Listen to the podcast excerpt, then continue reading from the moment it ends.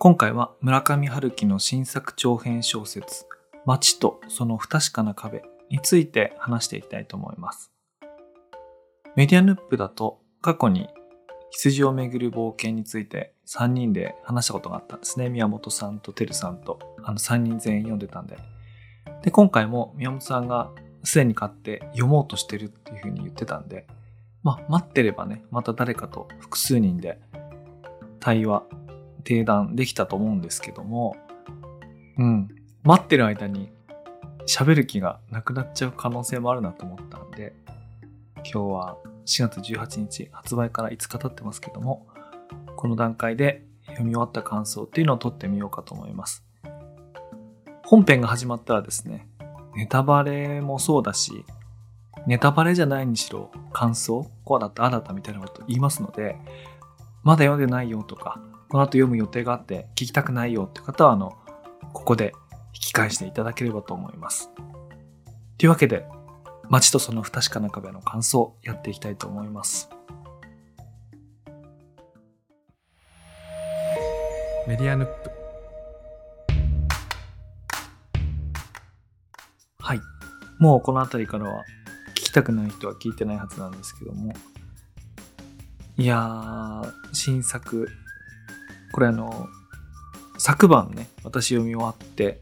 まあ一日っていうか半日経って今これ経ってるんですけども、読んでる間ね、どんな感じだったかというと、まあ土日ね、挟んでたんで、あの、子供と遊んだり家事したりしながらその空いた時間を使ってねちょこちょこと読んでるんですけども読んでたんですけども、まあ、大体村上春樹の新作読む時はいつもそうなんですけども妻がですね横から来て「あのどう？面白い?」みたいなことをね聞いてくるんですね。で妻もねどこまで読んだんだろう？1984ぐらいまでは大体読んでるみたいな。長編は大体読んでるって感じなんですけどまあそれ以降読まなくなって私の反応を見てどうかな？面白いかな？みたいなのをこう横でね確認しに来るんですけど僕の反応がねいつも毎回一緒なんですって。うん。面白いような気がするみたいな。でも最後まで読まないと分かんないみたいなことを言うんですって。でなんていうかな。読み始めで中盤終盤ってかあの、進んできますよね、ページがね、しおりが、しおりの位置が。そうすると妻が何回も聞いていくんですね。どう？面白い？とかって言って聞いていくんですけど、どんなにページが進んでも、面白いような気がするみたいな。いや、でも最後まで読まないとわかんないみたいなことを毎回言うんですけど、最後まで読んだ後の反応大体一緒で、ああ、今回もつまらなかったっていう感じなんですね。まあ、今回もっていうのは、昔はそうじゃなかった。あの、ある地点からとですね、1984以降かな。田崎作るとか、騎士団長殺しとか、あと短編集、女のいない男たちとか、なんか、まあ、その後いくつかのありますけども、もう感想全部一緒で、あの、まだわからん、まだわからん、まだわからんって言って、最後つまらんっていうね、いう感想なんですけども、あの、今回も、うん、そういう感じでしたね。でもね、いいとこあげればね、いっぱいありまして、まずね、想定がいいですね。想定が良くて、あと、層が、その表紙と、あと中に入っているデザインっていうかね、衣装っていうか、うん、層がですね。まあ、本文カットっていうのかな。それすごい良かったですね。なんか、よくできて。あとは、なんだろう。褒められるところ。えっ、と、そうですね。村上春樹の小説をこれまで読んできた人にとっては、なんか、あーっと絶叫したくなるようなポイントが何個かちゃんとありますね。僕部屋で読んでたんで、あの、絶叫こそしなかったもののですね、手を止めて、同じく今読んでる人、あるいは読み終わった人のところ、ディスコードとかスラックの深いチャンネルのとこ行って、その絶叫の代わりにガタガタガタガタってこう書き込みましたけど、あのそういうポイントは何箇所か、何箇所かじゃないな、何箇所か以上あるんですけれども、まあ、これが小説として面白いかって言われたら、まあ進めないと思います。あの、小説として面白いって何かって言うと、例えばですけど、なんか15歳ぐらいの、まあそのティーンエイジャーがいて、なんか面白い小説ないですかって言われた時に、なんかそれと責任感じますよね。まあ15歳ぐらいだから、児童書っていうか、ヤングアダルトみたいな文学は、まあ、きっと読んでるだろうと。まあ、だから、もっと面白いものっていうか、もっと大人なものを読みたくて、それで大人になんか面白い小説ないですか？とかってなんか聞く。そういう場面の時に、なんていうか、じゃあ一丁いいもの進めてやろうと思ってなんか選ぶのに気合入りますよね。あ、どんなの好きなの？とか、前にどんなの読んでたの？ってこう質問して情報を得て。で、よし、一冊選ぼうと。まあ、もし余裕があるんだったら3冊5冊選ぼうみたいな。そういう時にあげるのが面白い小説だと思うんですけども、まあ、決してあげることのない本だろうとは思いますね。決してあげることはないが、じゃあどういう時だったらあげるかって言ったら、村上春樹の小説を風の歌を聴けから騎士団長殺しまで読んできましたと。あ、なんと、あ、なんと読んできてしまったんですねと。ならば、最新作、街とその不確かな壁もいいと思いますよ、みたいな。なんか、それ、それぐらい？それぐらいっていうか、まあ、そういう人には良いのかもしれませんね。その絶叫ポイントが何か所かっていう意味で。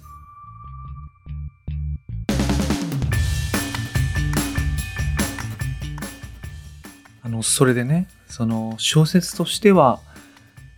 必ずしも優れたものとは言えないと思うんですけれども、まあこれ、期待値設定の仕方っていうか、この作品をどう思うかってことなんですけども、まあ、小説だと思うとね、がっかりとか腹が立つみたいな、裏切られたみたいなことあると思うんですけども、これをですね、例えば村上春樹さんが40数年間やっていた、ポッドキャストの最新エピソードだと思うとどうかと。まあ、つまりその、自分が興味関心あることを語り続けてるポッドキャスト。まあそもそもラジオとかね、ポッドキャストってそういうもんだと思うんですけども、それの最新エピソードだと思うと、まあ結構許せるっていうか、まあ許せるって言うとなんか偉そうですけども、その、なんでこんな作品を書かなきゃいけなかったんだっていうのがね、なんかわかるというか、あ、そうだったんだなって、なんかね、合点するとこがあるんですよね。これすでにあのお読みになった人が聞いてるっていう前提で言うとあのお分かりになると思うんですけどもあの直子が出てくるんですよね。直子って何かっていうと直子的なものっていうことなんですけどもその直子的なものって何かっていうとデビュー作の「風の歌を聴け」に出てくるその10代の時に出会って妊娠して自殺してしまったガールフレンドですよね。その時のその100%の恋愛っていうか、うん、プラトニックなっていうか、その、うん、純粋極まりないそういう恋愛の過程で、まあ家庭じゃないのか、突然終わっちゃったってことですからね。それが、こう、自分がわからない理由によって、うん、唐突に打ち切られてしまったっていうショック。まあおそらくその村上春樹はそういう体験をしたんですよね。で、それから回復するために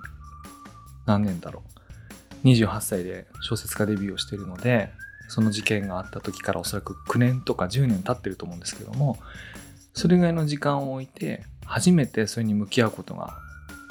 できて、まあ、向き合う方法として風の歌を聴けっていう、まあ、デビュー作を書いたんだろうと思うんですね。まあ、その時は、まあ、風の歌を聴けって、あの、数多くの断片からなっている小説なので、一読すると、その中で自分のガールフレンドが夏休みの間に大学の校内の公園で首をつって死んでしまったみたいな。で、その時にお腹の中に赤ちゃんがいたみたいなことって分かりづらく書いてるんですけども、まあその時はあの分かりづらく書くしかなかったっていうか、そういう方法によってしか向き合えなかったっていうことなんですけれども、まあそのフィクションにして、そういう、うん、自分の気持ちの解決を図るっていうか、測れたらいいなっていう希望とともにこう書いてる小説ですよね。で、その直子的なるものっていうのが、その第2作のピンボールにも出てくる。で、これはより直接的に出てきていて、まあ、ラストシーンで、あれ茨城かな？栃木かな？あ、茨城かな？とかの養鶏場の匂いがする広大な空間でそのピンボールの古いマシンがバーって並んでてでそこにこう入っていってバンってこうブレーカー上げて電気つけると眠ってたピンボールマシンがボンって復活してでその中の何だったかな？なんとかなんとかスペースシップっていうその当時熱中したピンボールマシンに再会して出会って。まあそれが何の象徴かっていうと当然ながら直子的なるものの象徴なんですけどもそこで死者との会話をする。死者ですね。死んだ人。死者との会話をして戻ってくるっていう話が、まあ、書かれてあるですよね。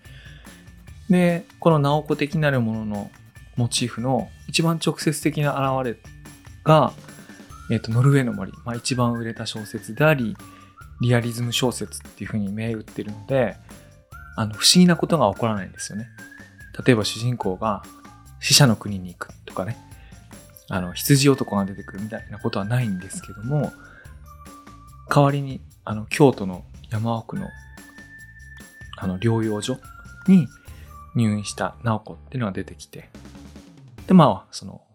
自らね、命を絶つわけですけども、あの、そういうモチーフが出てくる。そこであの、直子ってはっきりと名前が出てくる。で、この10代の時に熱烈に恋愛をして途中で命を絶ってしまった。あの、まあ、しかも妊娠をしていた、その女の子っていうのは、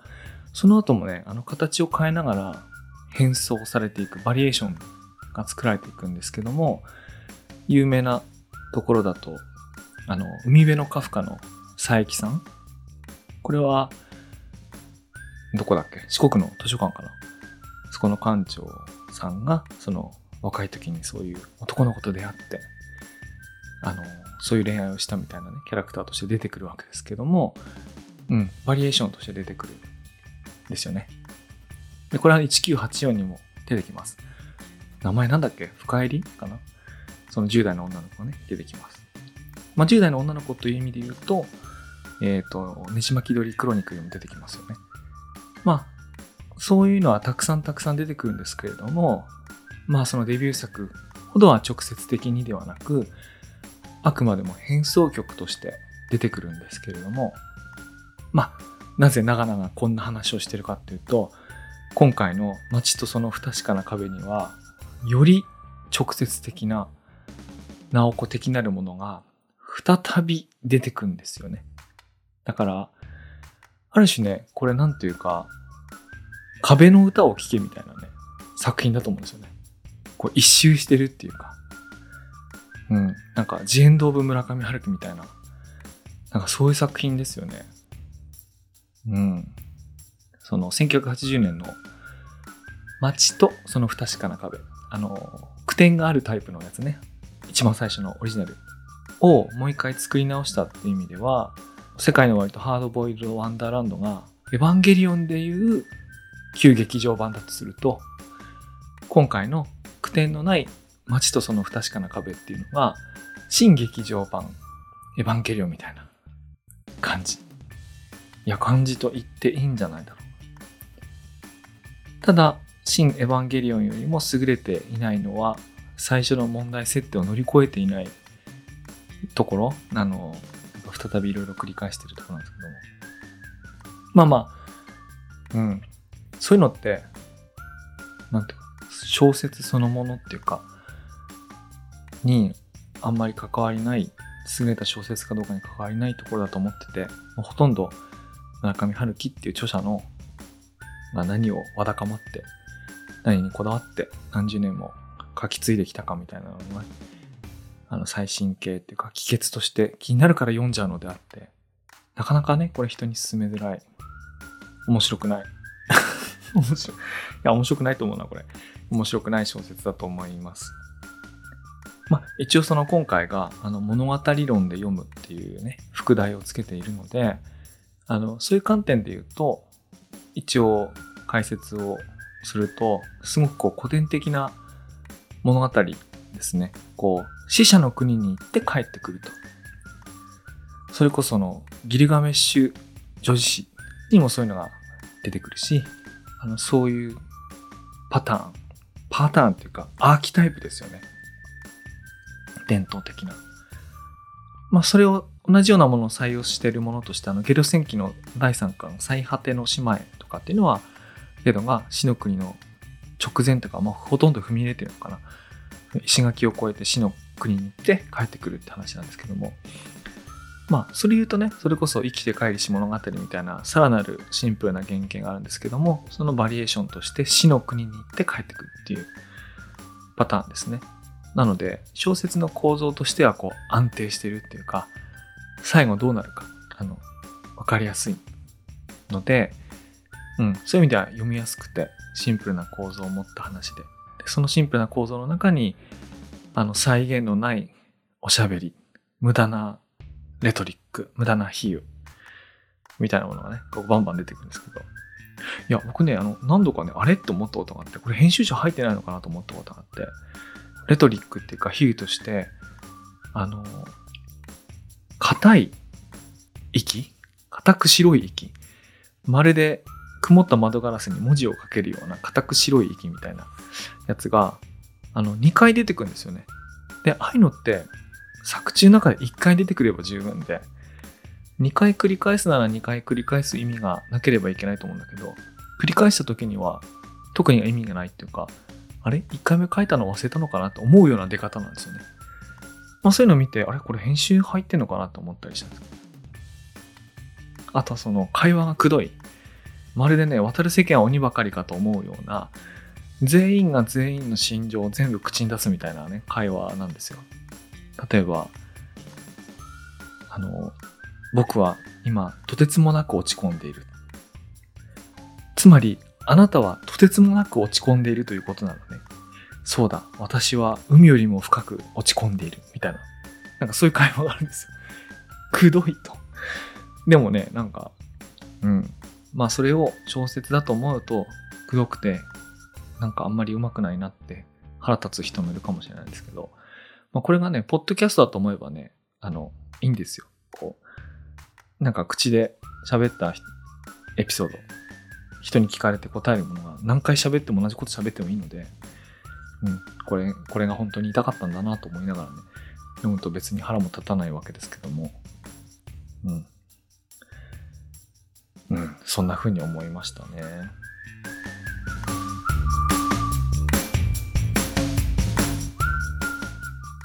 だから話戻ると何に驚いたかっていうと、その、直子的なるもの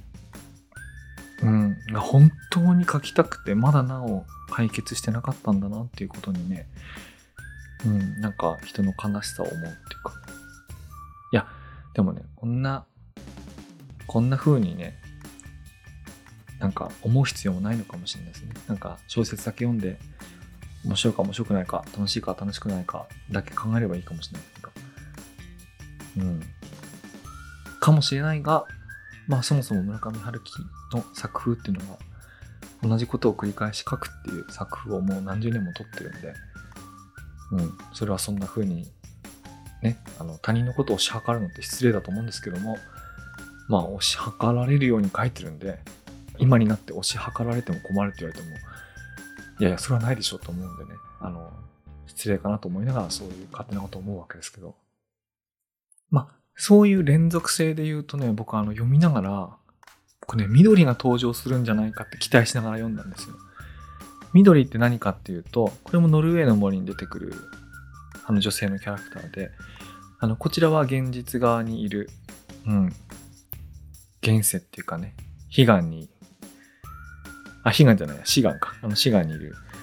あの、女性みたいなやつなんですけれども、あの、よく言われるのが村上春樹の奥さんの陽子さんがモデルになってるっていう、ね、あのキャラクターが、あの、ノルウェーの森でいう緑さんなんですけども、ま、そういうキャラクターも過去の作品で繰り返し変奏曲、バリエーションとして出てきてるんですけども、まあ、今回もなんていうか読みながら、これデビュー作に回帰してるなって思ったんで、きっと出てくるだろうと思ったら、まあ、うん、やっぱりそれっぽい人が出てくるんですよね。あの、ブルーベリーマフィンを提供してくれる、白い大きなマンカップにコーヒーをなみなみ注いでくれるカフェの店員さんとして出てくるんですけども、これがね、あの、出てきた瞬間にね、私はね、爆笑っていうか、うん、声こそ上げなかったものの、もう面丸くして、もう危機として、同じく村上春樹の作品をよく読んでる人のチャットルームに行って、あの、出ましたと。出ましたっていうか、あの、例のシーンに来ましたみたいな感じで、ね、書き込みに行ったんですけど、うん。村上春樹さんが、あの、どういう女性が好みかっていう、その好みの幅がいかに限定的で、しかもそれを数十年繰り返し、いかに同じこと書いてるかってことに、こう、わってなって、こう絶叫するようなね、絶叫シーンって言ってましたけど、その、僕の友人は。あの、そこはね、しっかりあります。まあ、あるからどうなんだっていう感じですよね。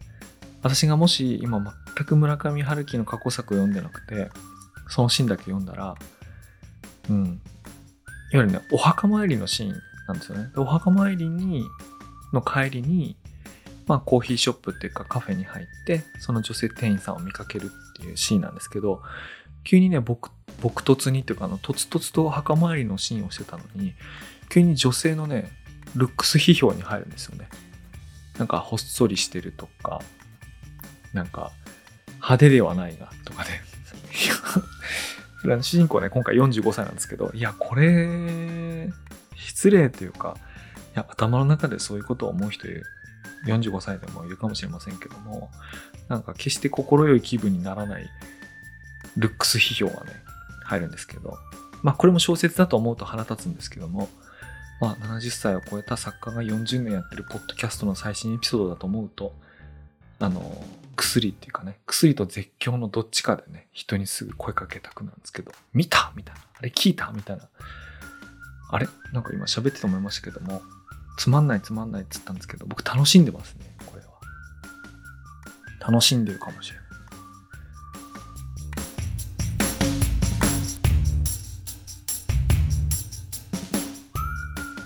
そうですね。それで楽しんでるといえば、読んでて一番ドキッとした瞬間を今思い出しました。作品の中でイエローサブマリンの少年っていうのは出てくるんですけども、そのイエローサブマリンの少年が街の地図を持ってくる。で、なんでその街の地図をこの子は書けるんだって不思議に思うっていうシーンが出てくるんですね。で、その時、私何を思ったかっていうと、これはその、その10代のうちにいなくなっちゃった女の子がまだ生きていて、その息子さんなんじゃないかと思ったんですよ。つまり、その子供のお母さんがそのガールフレンドですね。で、その子供はお母さんからその街の話を聞いて、で、それをこう書き取ったみたいな。あの、そういうことかなと思ったんですけども、まあお話進んでいくと、その中で説明されるのはそういうことではなくて、うん、あの、お墓の前で主人公がブツブツ街の話をしていたのを聞いて、えっ、ー、と、そのその映像記憶っていうかね、再現力の高い子供だからそれが書けたんだ、みたいな、あの、説明をされてたんですけども、うん。で、まあ、実際お話の中ではね、それだけのことだとは思うんですけど、でもですね、あの、実際には、実際、何が実際かわからないな。そのお話的には、その子供が象徴しているものっていうのは、そのガールフレンドとの間に授かることのできなかった子供、その二人の主人公と二人の子供みたいな象徴だと読んでいいんだと思うんですけど、あの、そういう子供、そういう少年ってたまに中見春樹の作品の中に出てくるんですけども、今回はよりそれが、あの、直接的な街の記憶を受け継ぐあるいはまあ作品の中だと夢読みっていう仕事をこう受け継ぐ継承する相手として出てくるんですけどもそれは村上春樹が授からなかった子供のあれとして象徴っていうかうん。非論理的な関係の中で、うん、物語的な脈絡がない中で生まれた二人の子供ガールフレンドの子供みたいな子だと思うんだけどなんかそういうのってね、なんか、そこまで言うのってなんかあの、踏み込みすぎっていうか、いかにその、読み解きといえどもなんか人の心の中にこう踏み込みすぎだなみたいなね、気がします。なんか気が重い。まあ、なんで気が重いかって言ったの、実はそういう妄想っていうか、恐怖、うん、妄想と恐怖の間かな。なんかそういうものって自分も何度も経験があって、それは実際にはね、悪夢として夢に見たのかな。何回もありますけども、自分が昔お付き合いしてた女性との間に、実は別れた後に子供ができていて、で、その女性が私にそれを告げずに、ある程度大きくなるまで子供を育てて、で、私が突然見ず知らずの子供にお父さんとかパパって呼ばれる。で、えっ？と思ってみると、その面影に自分が過去に知ってる人の、なんとかな、顔っていうか表情っていうか面影があるみたいな、なんかこう、へっ？てびっくりする。まあ悪夢として見てるんだの、すごく恐怖として見るんですけども、でもそれ恐怖っていうのはなんか、純粋な恐怖でもなくて、なんか、不思議な気分になるんですよね。こう、あったかもしれない、こう、未来が急に目の前にやってくるみたいなのあると思うんですけど、あると思うってか、あるのかないや、俺はあるんだけど、あの、そういうことを思い出させる。しかもこう、そうとははっきりと書かずに、なんか人の、うん、成就しなかった人間関係との間に生まれた子供みたいなものっていうのはなんか妄想の型として、アーキタイプとしてなんかあると思うんですけど、ま、なんかね、そういうのを感じてドキッとした瞬間でした。で、それがかなり、あの、割とはっきり書かれてた。過去に比べてはっきり書かれてたな、みたいなことをね、あの、思いました。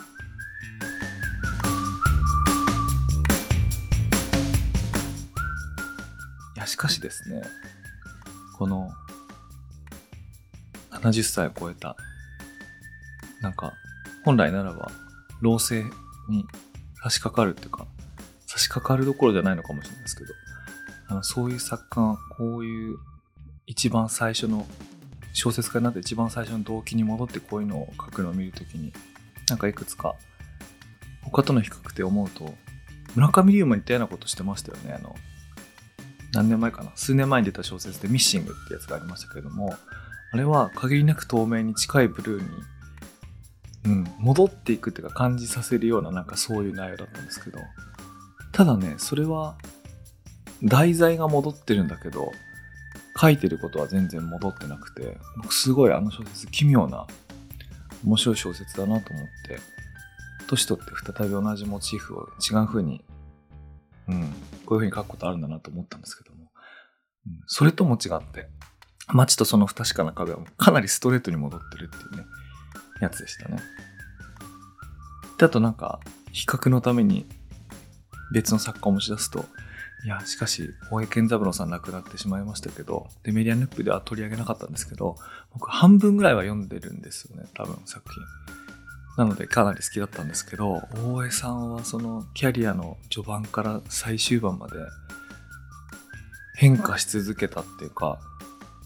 成長し続けたというか、うん。なんていうかもう格闘して、なんていうか本当に普通には書けないものに毎回手を届かせてたっていうか、手を伸ばして、それをがっちりと形になった時もあれば、とにかく手を伸ばしてるみたいな、うん、変容し続けたっていうか、すごい作家だったなと改めて思いますね。それに比べてってことですね。まあ特に、これ以上言いませんけど、それに比べても全然違うなっていうことを改めて思いましたね。あとね、同じことを繰り返し書いてるといえばね、私大好きな、これも昨年亡くなりましたが、西村健太さん。あの、私小説のね、えっ、ー、と、自分をこう、偽悪化して、あの、そういう小説を書く人ですけども、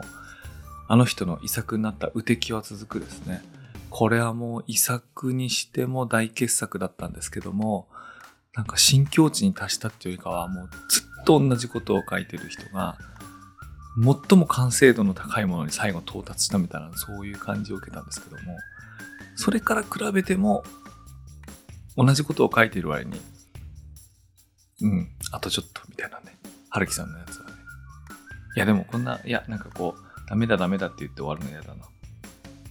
楽しみました？なんかね、楽しんだ気がします。何しろ私こうやって30分ぐらい喋ってますからね。楽しんでました。あと、最後にね、ほんとめちゃくちゃ些細なことなんですけどもね、僕気になったのがあって、あの、薪ストーブとか、そこにリンゴの木をくべるっていう描写がよく出てくるんですけども、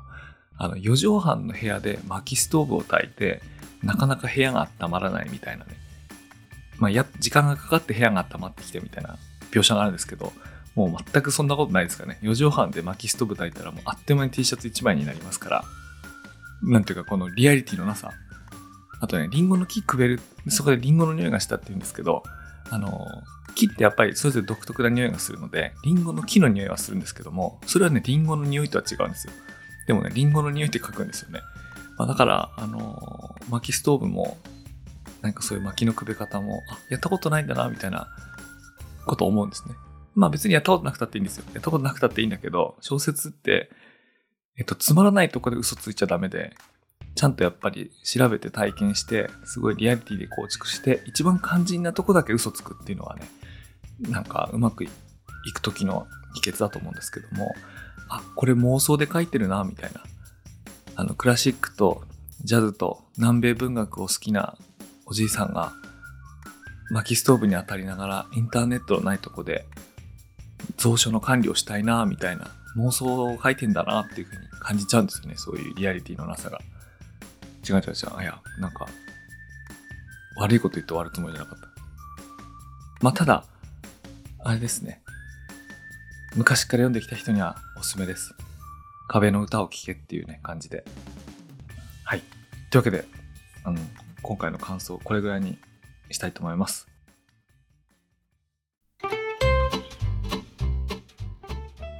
はい。というわけで、エンディングです。で、今回ね、あの、変わった撮り方をしまして、1日半ぐらいに分けて、3回ぐらいに分けておりました。あの、最初10分喋って、次20分喋って、最後また5分か10分喋ってみたいな。なんか、ちょっとね、仕事が忙しくて、あの、まとまった時間取れなかったっていうのがあって、デスクの前に座って思いついたことをパッと喋って止める、パッと喋って止めるっていうのをやって最後に一本につなげるっていうやり方をしました。だからなんかね、まとまりに書くような話だったと思うんですけども、まあ、思いついたことは喋って、私の中でこう、うん、成仏しました。というわけで本日はこれまでです。おやすみなさい。